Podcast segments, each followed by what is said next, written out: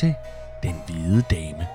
En podcast om danske herregårde og slotte, og ikke mindst om alle de spøgelser, der bor der.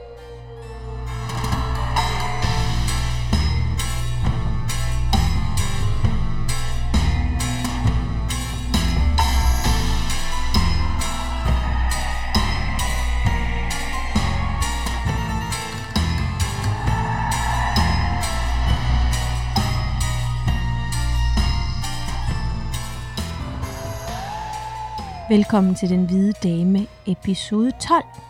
Hvis du er til Danmarks historie og spøgelser, så er du kommet det rigtige sted hen.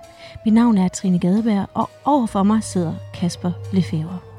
Dagens slot er jo Claus Holm Slot, og det er jo kendt for rigtig, rigtig mange ting. Men i nyere tid er det mest kendt for at ligge location til den store bagdyst. Og så tænkte jeg, Kasper, at øh, hvis du skulle bage sådan en rigtig hvide dame podcast spøgelseskage, hvilke hvilke ingredienser skulle den så indeholde? Altså, bare sådan skud fra hoften. Og det spørger du manden, om der ikke kan bage noget som helst. Øhm, åh, det ved jeg ikke. Hvis den skulle være altså en, en den hvide dame podcast kage. Mm. Det må være noget med noget hvid glasur på toppen til at symbolisere den hvide dame. Og så tænker jeg, måske skal det være en tørkage. lidt, lidt tør gammel historie. men, øh, men med lidt, øh, med lidt øh, hvis man kan komme lidt, lidt syltetøj ind imellem, som bl- blodrøde blodpletter på gulvet, der Mm. alligevel løsner det lidt op, eller sådan noget, den dur. Ja. Det kunne også være sådan en, en, en sådan chokolade, mørk chokoladekage. Altså, når du så åbner den, så flyder det ud med, Nå, med lækre øh, med, med overraskelser. fudge, eller hvad sådan noget Ja. det hedder. Mm. Og man lukker, lukker op, og så Ja, vælter det ud med surprise. over. Ja, Ja. Det kunne det, ja, Mm. det kunne det også godt være. Men, øhm, men øhm, lad os da sige, at en opfordring er givet videre her derude, hvis man har lyst til at lave en Den Hvide Dame podcast kage. Ja, Så kan man, øh, så smider jeg lige et billede op af den. Det, kunne det vil være vi sjovt. gerne se. Ja, det så kan vi meget prøve at bage den til næste gang. Ja, Kasper. og så sende os øh, opskriften, så, øh, så kan vi da i hvert fald... Øh, Prøve at bage den. ja, det kunne da være spændende. Nå, men så lad os komme jo godt i gang med, hvad skal vi sige, kagekrummerne. Ja. Og skulle vi så ikke bare kaste os over historien på Clausholm Slot?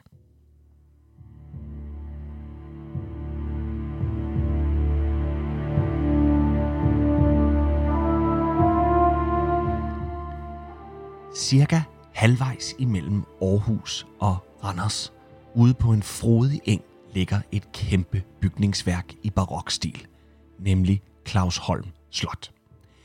Man ved ikke, hvem denne Claus er, som har lagt navn til slottet. Men det ligger der som selve definitionen på barokken. Pompøst, tungt, alvorligt og ubeskriveligt smukt. Man kommer instinktivt til at høre Bachs Brandenburger koncert for sig, når man kigger på den hvide koloss ude på øen i voldgraven. Intet er tilfældigt. Alt løber i mønstre og baner, lige fra alléen til træerne til parken, og ikke mindst det overdådige interiør i de smukke sale og værelser, med nogle af de mest fantastiske barok stuklofter, man kan finde i Europa. Der er kort sagt stil over Claus Holm, og det kan bære det, for stedet har nemlig noget at have det i. Det oprindelige Claus Holm blev første gang omtalt i 1360, hvor det ejes af Lave Ovesen Panter. Men man har ved udgravninger fundet beviser for, at Claus Holm, eller noget har ligget, hvor Claus Holm ligger, helt tilbage til 1100-tallet. Til lige tyder meget på, at det oprindelige Claus Holm også blev ødelagt kraftigt under kampene i oprøret fra den jyske adel under Valdemar Atterdag i 1360. Det ved vi trods en meget upræcis datering fra en inskription fra Voldum Kirke, hvorpå der står Anno 1235 blev Claus Holm belagt af König Voldemar den anden, og efter lang belejring blev det indtaget og ønskeligt spoliert med omliggende gods, hvilket giver tager sådan ende, som sætter sig op mod øfrigheden, som er ordineret af Gud. Man kan sådan ligesom høre, hvordan V og F er blevet Ja, det er de også. om blæf og Men øh, inskriptionen, øh, som for den opmærksomme lytter, den er jo dateret øh, cirka 100 år for tidligt. Nå, Så der står jo altså 1235, det skulle nok have været 1335. Mm. Men øh, ud fra teksten, så kan vi i hvert fald høre, at den med al sandsynlighed er bestilt af selve sejrherren, Valdemar, som fik bugt med de uregerlige jøder, som sin lille til skræk og advarsel. Oprøret det gik kort fortalt ud på, at Valdemar ved sin kroning tilbage i 1340 overtog et splittet Danmark, som mere eller mindre bestod af små fraktioner af mini-fyrstedømmer, som var ejet eller taget i pant for en større gæld, som kronen skyldte dem. Disse hovedsageligt udenlandske fyrster brugte Valdemar små 25 år på at få styr på. Riget skulle samles på alle tænkelige måder, og den økonomiske del bestod i at erhverve godser og gårde. Ikke alle var lige villige til at sælge, så til sidst så konfiskerede Valdemar godserne til stor protest fra den jyske adel, hvis oprør mislykkedes hele to gange. I 1360 indgår man en våbenhvile, der fører til den såkaldte landsfredsforordning af 24. maj 1360, plus en yderligere fem år, før der var helt ro. I slutningen af 1300-tallet kommer en ny slægt til Clausholm Slot, nemlig Brock-slægten. De er nok mest kendt for drabet på Jens Jensen Brock i 1404, begået af medlem af Rigsrådet og landsdommer Jens Nielsen Løvenbalk. Vi ved stadig ikke, hvorfor Brock blev dræbt, men meget tyder på, at det har skabt en del politisk postyr. Drabsmanden var jo som sagt landsdommer Løvenbalk, som var en tæt betroet rådgiver hos Margrethe den Første. Dette gav ham en naturlig høj placering i samfundet, men Jens Brock var søn af Jens Andersen Brock, som også havde været rigsrådsmedlem og ridder under Margrethe den Første. Således var der lagt i kakkeloven til en stor politisk skandale. Navnligt også fordi Jens Andersen Brock stadig var i live, da hans søn blev dræbt. Og vi må formode, at far og drabsmand har arbejdet sammen i rigsrådet.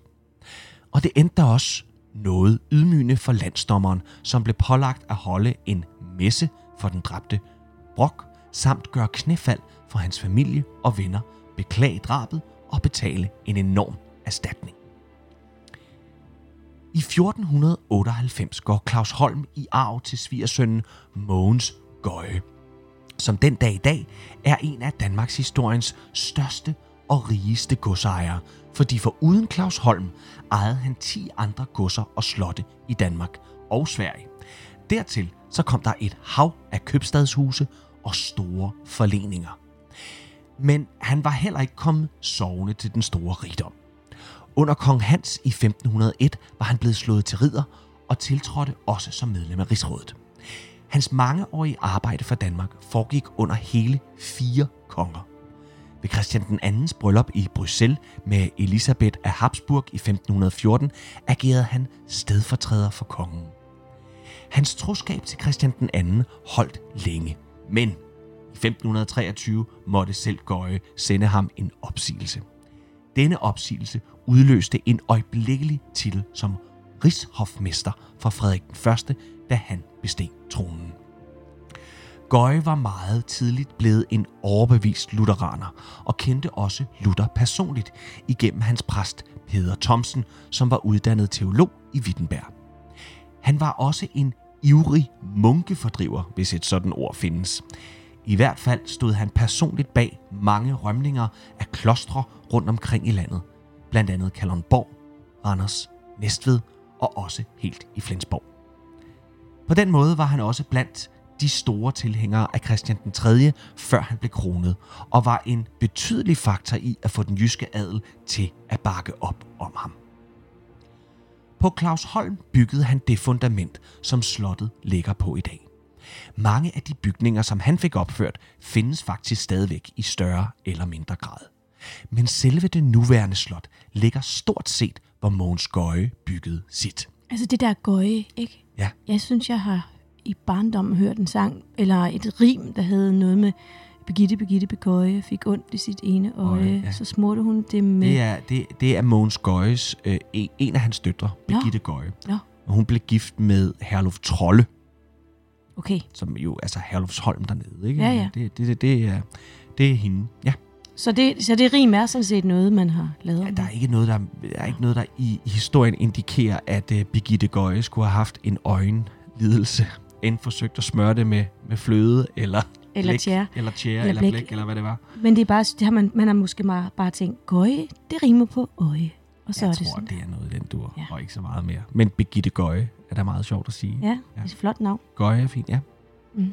Nå, efter Mogens Gøjes død i 1544 blev slottet ligeligt delt imellem hans børn, Albrecht og Eline og deres respektive ægtefæller. Det blev startskuddet på en årlang nabokrig imellem parterne, men særligt Eline og hendes svigerinde Anne Rosenkrantz nærede et inderligt had til hinanden. Et had, der eskalerede efter begge deres ægtemænd døde, og de to kvinder var tilbage alene på slottet. Al deres vågne tid gik med at sætte skæld op og bekrige hinanden med byggeprojekter, der mest muligt kunne genere hinanden.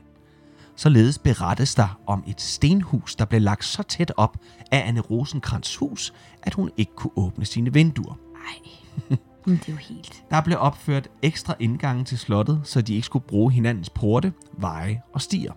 Så, ideen til en historisk folkekomedie er hermed givet videre kvidt og frit af den hvide dame. Jeg kan lige se det for mig. Jeg tror, det kunne blive sådan en, en sjov lille ting i stil med Greve Axel eller et eller andet i den dur. Svend Knud Valdemar. Ja, noget sådan. Mm. Nu går der nogle år, hvor arvinger kommer og går på Clausholm. Og i 1647 hedder den nye herre på slottet Oberst Hans Fris. Han formåede at holde svenskerne ude af Clausholm, som i den første svenske krig havde indtaget slottet. Men anden gang, i 1658, der gik den ikke. For Oberst Fris holdt stand. Og ifølge ham selv lykkedes det at holde Clausholm, fordi Slottet af sin situation er temmelig fast og er omgiven med dybe og brede graver, husene og af grunden med 3,5 alen tykke mure rundt om, vel forpalisaderet, så jeg uden stykke nok kunne værge mig. Mm. Kort sagt, det var, et, I øh, kommer ikke ind. det var en god festning. Ja. Den holdt dem ude. Mm. Obersten overlevede både sin hustru og datter. Sidstnævnte havde testamenteret sin modersdel af slottet til hendes mand, Oberst Johan Ransau. I pant måtte Fris overdrage Claus Holm til svigersønnen, som grundet svenskerkrigene havde en gæld, men den blev indfriet, da han overdragede Claus Holm til storkansler Konrad Reventlow. Reventlow bliver manden, der river det gamle Claus Holm ned og bygger det meste af det imponerede, imponerende bygningsværk, vi kender i dag. Efter storkanslerens død i 1708 er det hans enke Sofie Amalie Hahn, der ejer slottet og bor der sammen med hendes børn, blandt andet datteren Anna Sofie Reventlow. Og med hende kan en fantastisk og også trist historie begynde. Anna Sofie blev født den 16. april 1693. Hun fik den opdragelse, som man forventede af adelige frøkner, hvilket vil sige små huslige pligter, samt de sprog, man talte ved hoffet, såsom tysk og fransk. Vi ved fra hendes mange breve, at hun dog ikke beherskede disse sprog. Ikke engang til husbehov, og dansk var også med mange stavefejl. Om det skyldes ordblindhed eller mangel på interesse, det ved vi simpelthen ikke. Men vi ved, at hun var en livlig, glad pige, der elskede kunst, musik, fester og sang. I 1711 var København ramt af byllepest. En pest, der tog livet af mere end 20.000 mennesker. På baggrund af pestens voldsomme fremfærd var kong Frederik den 4. sammen med dronning Louise og deres børn flygtet til Koldinghus. Her var der ikke meget at lave for kongen, som allerede var kendt for sine mange udenom, udenomsægteskabelige forhold, og et enkelt giftemål til venstre hånd med Elisabeth Helene von Vierik, som dog sluttede, da hun døde i barselssengen, da hun fødte en lille dreng, som kun overlevede et år. Faktisk så havde kongen en del uægte børn rundt omkring, som stort set alle sammen døde. Men tilbage på Koldinghus valgte kongen nu at afholde et maskebal for at lette stemningen. Skæbnen ville, at der til det maskebal dukkede en kun 18-årig komtesse fra Claus Holm Slot op, nemlig Anna Sofie Revenlov. Kongen forelskede sig hovedkuls i den 22 år yngre kvinde, og hun i ham. Frederik den 4. bestemte sig for at, at tage Anna Sofie til elskerinde, så han opsøgte hende allerede få dage efter maskeballet på Clausholm Slot, hvor han blev taget køligt imod af hendes mor, Sofie Amalie Hagen, som nægtede ham at se datteren. Enkefru Hagen var en meget religiøs kvinde og ønskede ikke, at hendes datter skulle bruges af kongen. Hun vidste, hvad der foregik ved hoffet, som hun ofte bare kaldte for øjlereden. Hold da op. Ja. Kongen forsøgte nogle gange, men forgæves. Til sidst så blev han opsøgt på Koldinghus, formentlig af anna Sofies halvsøster Christine Sofie og hendes mand Ulrik Adolf Holstein, som begge godt kunne regne ud, at der ville være enorme fordele ved at have familie så tæt på kongen. De fortalte ham, at anna Sofies kærlighed var gengældt. Om det er dem eller anna Sofie selv, der kræver titel af elskerinde ophøjet til hustru til venstre hånd, det vides ikke. Men planen bliver nu, at kongen bortfører anna Sofie fra Clausholm Slot den 6. juni 1712, hvorefter de straks kører til Skanderborg. Er det ikke vildt? Jo. Det er en vild historie. Ja. Tænk så, han bare... Landets konge Ja.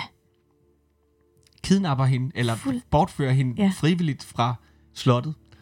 Hvordan hun er kommet ud, det ved man ikke. Der er sådan forskellige historier. Hun forklædt sig som en kokkepige og sådan noget. Det, det, det ved vi ikke, men det er helt sikkert Det har jeg uden- måske et bud på i. Okay, ja, spændende, mm. det hører vi så om. Da Anna stiger ud af vognen i Skanderborg, der bliver hun udnævnt til hertuginde af Slesvig, og få minutter senere, så bliver hun videt til venstre hånd. Herefter så tilbragte hun og kongen fire måneder sammen i Boller Slot ved Horsens. Mm. Anna Tænk sig, ved du hvad, det der med, at man bare kan vige til venstre hånd. Ja, det kunne man heller ikke. Jamen, ja, det kunne han jo bestemme, fordi han var konge, men det er jo lidt vildt, ikke bare? Nå, det men her- så har jeg, jeg har en til højre. Jamen, kongen kunne gøre, hvad han ville. Men der var Ja. rent faktisk på det tidspunkt, var der simpelthen sågar dødsstraf for øh, flere koneri i Danmark. Nå, okay. Så, øh, øh, men altså, Han kunne. Han kunne, ikke? Ja. anna Sofie blev efter hvedebrødsdagene installeret i København i Kongens Gård, lige bag børsen.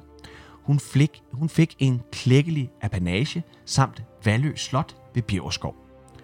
Som dronning til venstre hånd, der fødte hun Frederik den 4. tre børn, som alle døde. Da dronning Louise døde i 1721, var der landesorg. Hun var højt elsket af folket, og særligt i København, hvor hun havde sin gang.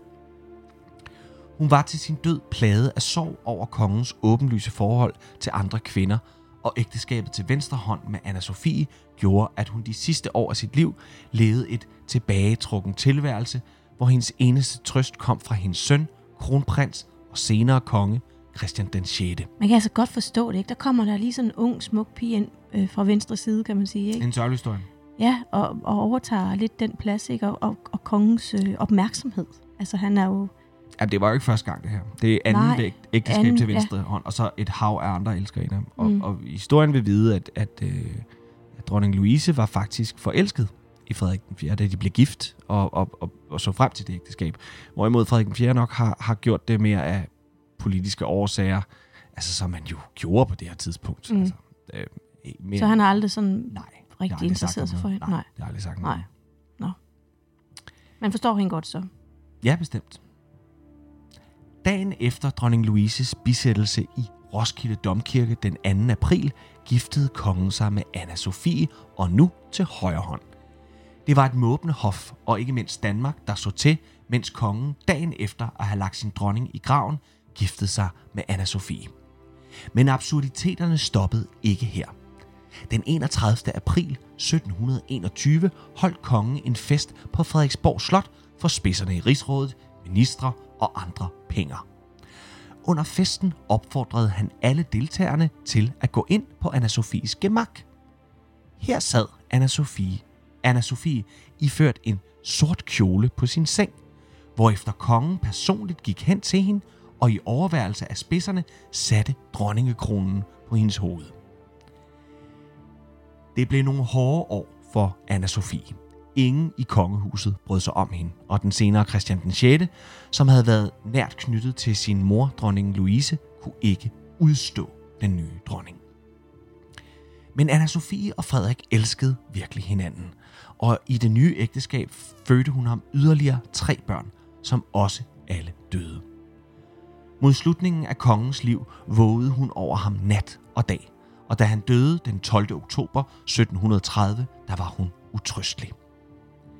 Den nye konge, Christian den 6., fik nu afløb for alt det had, han havde til anna Sofie. Han fratog hende alle hendes ejendele, som hun havde fået af kongen, på nær nogle breve fra ham, som hun fik lov til at beholde på den betingelse af, at hvis dronning Louises navn var nævnt i bare et af dem, så skulle de brændes. Herefter blev hun forvist til Claus Holm Slot, hvor hendes titel som dronning forblev, dog uden at være dronning over Danmark og Norge.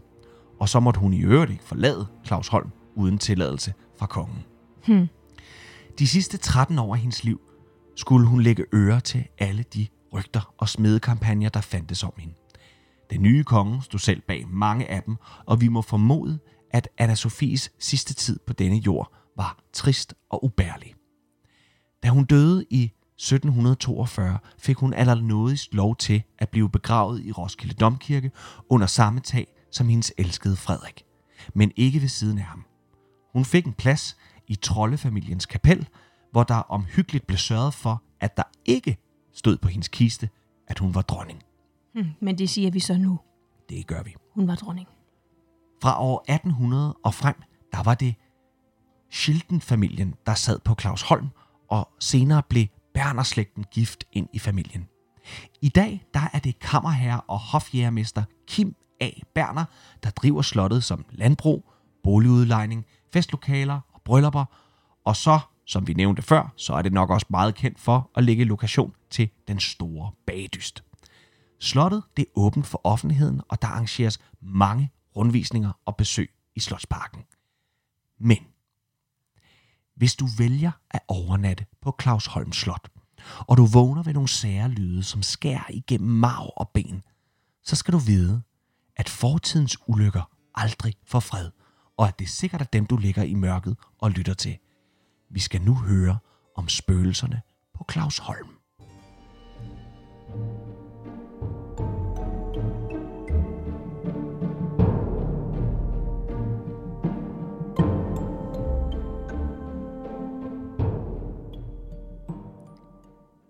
Jeg synes, du bliver lidt trin om maven, sagde dronningen til sin hofdame. Spiser du lidt for meget? Hofdamen hun nikkede nervøst til dronningen, stod blikket ned og skyndte sig at blive færdig med sit arbejde. Da hun var færdig, så spurgte hun dronningen, om der var andet, hun ønskede assista- assistancer til. Dronningen sagde nej, og så lukkede hofdamen døren ind til værelset. I det samme hun var alene, brast hofdamen i gråd. Det var rigtigt nok. Hun var blevet mere trin om maven, og det skyldes ikke mad, men havde en helt anden årsag. Hun havde nemlig en elsker. En elsker, hun var blevet gravid med. En ganske umulig situation, og hofdamen anede ikke, hvad hun skulle stille op.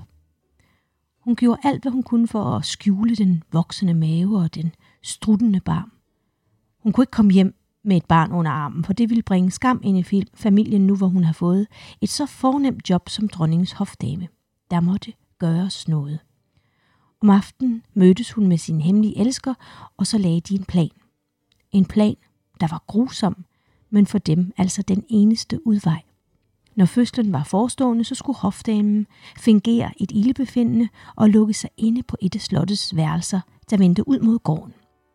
Når barnet så var født, så skulle elskerne stå klar ved nattetide med en hestevogn, og så skulle hofdamen kaste barnet ned til ham, og han skulle så køre væk med det i mørket i hestevognen.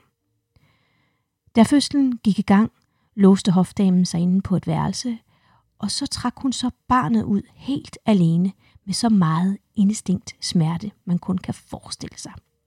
Ingen lyd kom ud af hofdamens mund. Barnet kom ud. Hun klippede navlestrengen over og svøbte barnet ind i nogle klæder, som hun havde fundet. Barnet skreg jo i vindens sky, så hun lagde barnet til brystet, og for hver dråbe råmælk barnet suttede i sig, flød det med tårer fra hofdamen. Ulykkelige tårer. Hun græd og hun græd, og barnet suttede og suttede. Sådan sad de nogle timer indtil natten meldte sin ankomst. Hun hørte hestevognen nærme sig, og så kyssede hun sit barn for aller sidste gang. Da elskeren var lige neden for vinduet, kastede hun den lille ud af vinduet. Men barnet ramte voldgraven med et ordentligt plask. Elskeren fiskede barnet op af voldgraven, tog det med i hestevognen og kørte væk. Sådan her kunne historien formentlig have foregået i tidernes morgen. For man mener nemlig, at de fire lyde, som kommer i en bestemt rækkefølge, spædbarnsgråd, et vindue, der åbnes, plask i voldgraven og en hestevogn, der kører væk, at de stammer fra en hofdame, der var kommet i uføre og fødte sit barn i det, man kalder forbandelsesværelset, eller sløjften, som, som værelset også hedder. Hun åbnede altså vinduet, og så smed hun sit nyfødte øh, skrigende barn ned i voldgraven, hvor efter det blev ført væk i hestevogn, altså til lyden af hestehove. En anden udlægning til denne historie er, at lydene simpelthen symbolsk knytter sig til Anne-Sophie Reventlow, som jo var pint af en dyb sorg og melankoli, fordi hun blev spærret inde af sin mor på slottet, fordi moren ikke ville have, at hun giftede sig med Frederik den 4. Så lyden skulle altså knytte sig til bortførelsen af Anne-Sophie. Vinduet, der åbnes, Anne-Sophie, der stikker af, plasket i voldgraven, hvor hun lander, øh, i voldgraven, samt hesteklovnes lyd af en vogn, der kører væk med Anne-Sophie.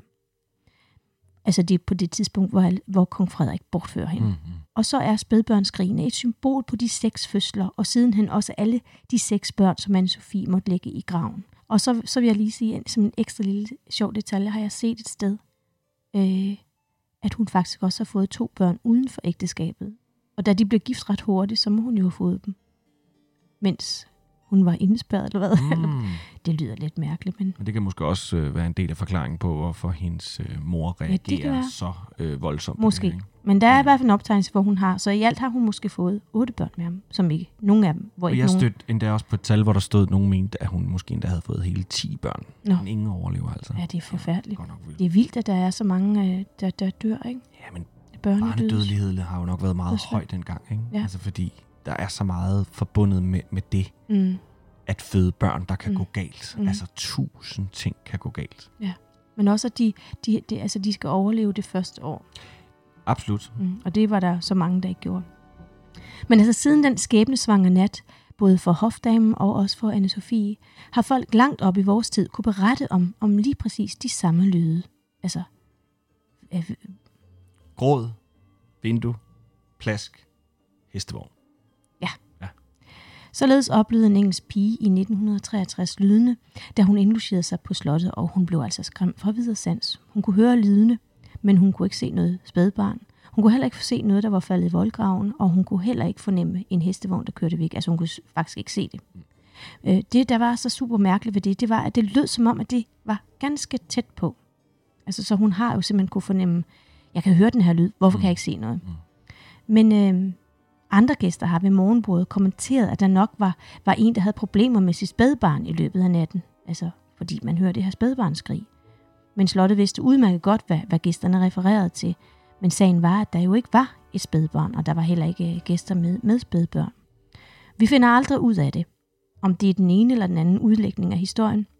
Men et er sikkert. Lydene sidder stadigvæk i slottet og vidner om en grum skæbne, både for hofdamen, men også for anne Sofie. Men anne Sofies genfærd er også at finde anden steds øh, på slottet. Fordi i live, der måtte hun jo ikke forlade slottet uden kongens tilladelse, altså efter kong Frederiks død. Så hun var jo nærmest dømt til at få tiden til at gå på slottet. Og det gjorde hun så også, fordi hun anrettede haven i fransk stil, hvor hun faktisk videreførte en drøm, hun havde haft med, med kong Frederik den 4. Fordi man ved nemlig fra deres breve, at de to de flirtede med tanken om, at kongen skulle abdicere – og så skulle de på et tidspunkt nyde livet ved den franske riviera. Det er helt øh, britisk? Riviera hedder det. Det er helt britisk? Ja. Er det ikke, øh, hvad hedder det, Elisabeths, den nuværende dronnings onkel? Det var jo ham, der egentlig skulle have været konge, som jo valgte at abdicere for at følge sit livs kærlighed med en borgerlig kvinde. Ja, jo, det er det da. Nu er ja. Anne-Sophie så ikke borgerlig, men altså alligevel, ja. Hun var adel, ikke? Men hun var jo ikke... Øh Nej, men øh, en abdicerende konge, det er jo alligevel noget. Nå, ja. undskyld. Nå, så haven har jo de her øh, franske buegange, lysthuse, malede træbilleder, ligusterhække. Og øh, det vidner jo også, at hun virkelig, virkelig elskede kong Frederik og ville gerne hylde ham også efter hans død. Det hersker der i hvert fald ikke nogen tvivl om. Fordi det er også blevet bemærket ved forskellige slotsmiddag, hun holdte på Clausholm Slot, øh, at hun bare sad og nedstigede et billede af kongen, indtil hun med, med tårer i øjnene simpelthen valgte sig øh, at gå fra bordet og uden at spise noget. Så hun var meget, meget, meget, meget ulykkelig. Mm. Hun indrettede også øh, kapellet og fik endda øh, anlagt et værelse lige op til kapellet, så hun kunne gå fuldstændig ubemærket ind øh, i kapellet, som hun ville, uden at der var nogen, der, der bemærkede det. Sådan en slags øh, hemmelig løngangsværelse, kan man sige. Øh, og i kapellet, der nød hun simpelthen bare at sidde øh, på en plads under ovlet, som hun også selv havde øh, anlagt, hvor ingen kunne se hende. Der kunne hun bare sidde i sådan en lukket plads og lytte til orgelmusikken. Og freden og roen, den, den sad hun bare og nød og fordybede sig i det religiøse. Hun var meget, meget, meget glad for, for sang og musik. Ja, det ved jeg. Og, og fordybede sig netop også, som du siger, i, i altså hun blev øh, Meget hun gik meget op i, i religiøs hen mod slutningen, og det gjorde ja. Frederik faktisk også. Ja. Det sidste år, han levede, vidste han godt, at han skulle dø. Ja, Og, og, og derfor så blev han også, øh, han, han, øh, han blev lige pludselig meget investeret Ja. i det. Men jeg tror også, at det, når man har mistet så mange børn, så er det jo også altså, en måde at... Helt vildt. Altså, være det har også taget sindssygt hårdt på dem. Ja. Også fordi for ham, eller for hende, de kunne aldrig nogensinde komme til at retfærdiggøre det forhold ordentligt. Altså hvis de dog i det mindste bare kunne have fået en arving, der ligesom, Mm. du ved, bum, her, det lavede os, det kører videre, Værsgo, det, det er legitimt barn. Ja. Det gjorde de ikke engang, vel? nej, Nej. nej. Nå. Men der er altså flere beretninger, Kasper, at orlet spiller helt af sig selv. Du kan komme ind i kapellet, og så kan du høre den skønneste musik fra en af landets ældste orgler, men det er uden en organist. Man mener faktisk, det er anne Sofie, der står for, for tonerne. Er det ikke vildt? Jo. Ja, og det er altså flere, der siger, at man kan høre orlet bare, bare gå i gang. Bare gå og spille. Så står man inde i sådan en, en smuk, et smuk kapel, smukt, smukt udsmykket, og bare går og kigger rundt på det, og synes, man er helt alene, og så bliver man da fuldstændig øh, forskrækket. Men Kasper, prøv at forestille dig nu, at du er indlogeret på slottet. Ja. Det er sent om aftenen. Du er på vej i seng. Vægteren kan du høre. Han synger de gamle vægtersange, og det gør han fra klokken 12 midnat. Og du kan trygt og roligt lægge dig til at sove og blive lullet ind i nattesøvnen med, med tonerne fra, fra vægteren. Den fortælling, jeg nu fortæller om, den er sket i 1918 for en bibliotekar, der hed Dom Reicher. Lige da han var faldet i søvn, blev han vækket af en højt knirkende lyd, efterfulgt af langsomme, tunge fodtrin. Han blev træt af sig selv, fordi han kom i tanke om, at han havde lovet Olfrun, at han skulle låse yderdøren, når han gik i seng. Og selvom han var 100% sikker på, at det havde han altså gjort, ja, så var, så var der i hvert fald formentlig en vagabund, der nu forsøgte at finde et sted at sove for, for natten og, og forsøgte at trænge ind øh, på slottet. Det virkede som om, at lydene kom inden fra Anne-Sophie Rebenlofs øh, kabinet. Så bibliotekaren han så ikke anden udvej end at liste hen ad gangen hen til døren ved kabinettet, hvor lyden kom fra. Og så stod han der og samlede mod til at tvinge den natlige, ubudne gæst væk. Han stod helt stille ved døren, og så talte han præcist 22 skridt. 1, 2. Han måtte være i nærheden af døren nu, så bibliotekaren flåede døren op, men værelset var tomt. Bibliotekaren blev endnu mere forskrækket, da han så en af fløjdørene, som han tidligere havde set på aftenen, havde været lukket i. Fordi det var nemlig en fløjdør, der var meget, meget, meget svær at åbne. Den sad rigtig, rigtig godt fast. Den fik han nu øje på, og den stod nu piv åben. Disse 22 trin er man faktisk i tvivl om, hvem de tilhører. Men et er ganske vist, der er præcist 22 skridt, hverken mere eller mindre. Nogle påstår, at det er Anne-Sophie, der går igen. Andre mener, at det er en mand, og de slet ikke kommer fra hendes værelse, men fra trappegangen. Uanset hvem og hvad det er, så kan du altså være heldig at høre dem, hvis du opholder dig på Clausholm ved midnatstid. Men sådan nogle skridt her, de kan faktisk også forstyrre din nattesøvn, hvilket er sket for en tidligere godsejer. Han blev så dødtræt af dem og var klar til at tage drastiske midler i brug. Han allierede sig med sin tjener, og så fandt han et bord, en stol og to latte pistoler.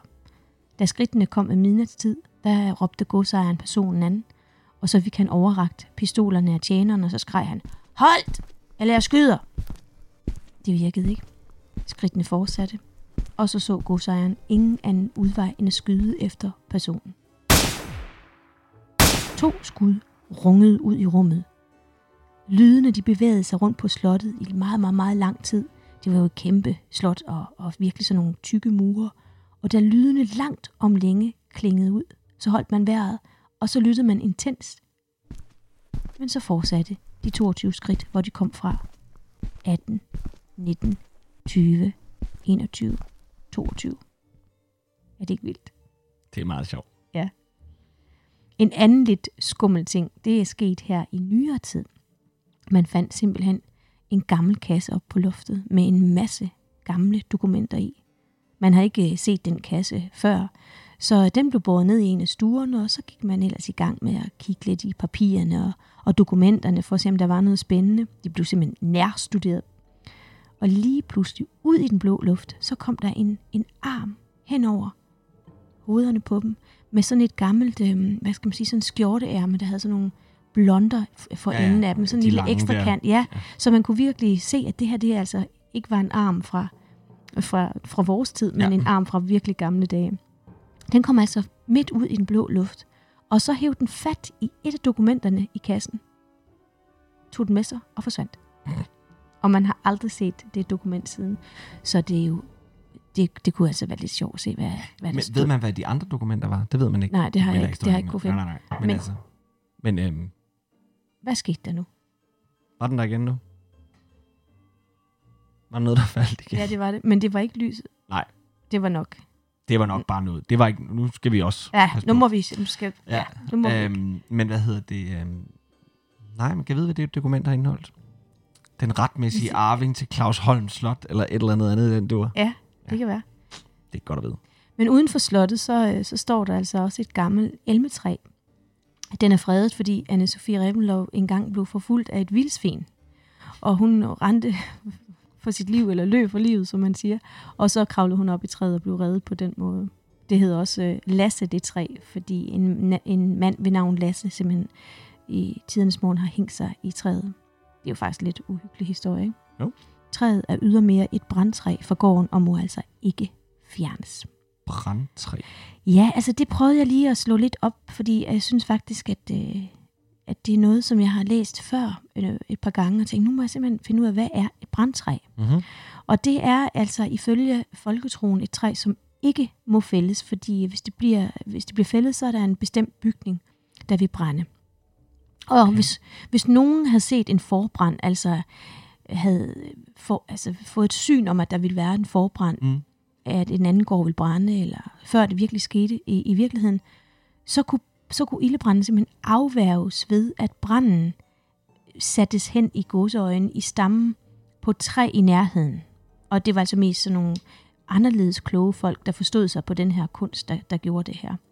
Så man skyndte sig at sætte ild til et, et, et træ. Nej, man borede et hul Ja. i træet, og så manede man ilden derind. Nå, Jeg tror ikke, man okay. decideret på den måde har simpelthen tændt, tændt ild. Men ikke en rigtig ild, en ild, man Nej. fornemmede. Ja, det tror jeg. Skulle manes Ja, ind i det træ. I, i træet. Og så lukkede man simpelthen hullet til med en prop. Og så, så, så undgik man simpelthen den ildbrand, man havde, man havde fået ved et syn. Ja, du griner, ja, Kasper. Ja, ja, ja, men ja. Men jeg tænker, at jeg kender en, der sidder herinde i rummet sammen med mig, der banker under bordet. Du har fuldstændig ret. Ja. Jeg skulle heller ikke lige... øh, Så det- den her, det er faktisk en folketro, som var udbredt over hele Danmark. Fik jeg det forklaret godt nok? Ja, det, Ja. det tror jeg. Det, Ja. øh, altså, det tror jeg. Men det, jamen, ja, okay. Jamen, du har fuldstændig ret. I dag banker man også lige under bordet. Men, men, men det er jo fordi, det hurtigt kan gøres. Bank under bord. Ja. Så du tænker, du Eller går, man ikke, lige siger, åh, 7 9, 13, ikke? Ja. Bank under bordet. så du går ikke ud og borer et hul i et Jeg træ? flyver, jeg, jeg skynder mig ikke lige ud og borer et hul i et træ og, og, og maner en, en, en fiktiv ild ind i, ind i hullet. Men hvis det har virket? Jamen, jeg skal ikke, øh, jeg skal ikke gøre mig til dommer over det. Nej, det skal du ikke, Kasper. Nå, men det var i hvert fald spøgelserne på Claus Holm Slot. Husk, at øh, sommeren, den skal jo holdes i Danmark i år.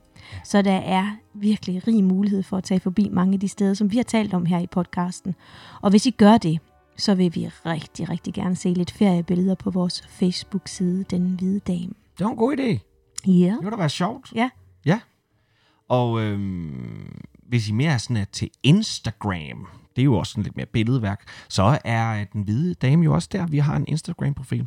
Og øh, der kunne man jo hashtagge et selfie med Ingeborg Skels spøgelse, hvis det var muligt, med hashtag den hvide dame. Eller hvis I kommer forbi Børlum Kloster, og det er forsvundet, så tag da lige et billede af det, øh, så vi kan få det dokumenteret. De er væk. Ja. Næste gang, der skal vi til Spøtrup Borg. En borg nu. Officielt. Ikke et slot, ikke et kloster, ikke en øh, herregård. Det er ikke første godse. gang, ikke? Nej. Kronborg har Nej, det er jo også et slot, ja. Ja, det er et slot. Mm. Vi skal til Spøtrup Borg, som er en af Danmarks få og velbevarede middelalderborge.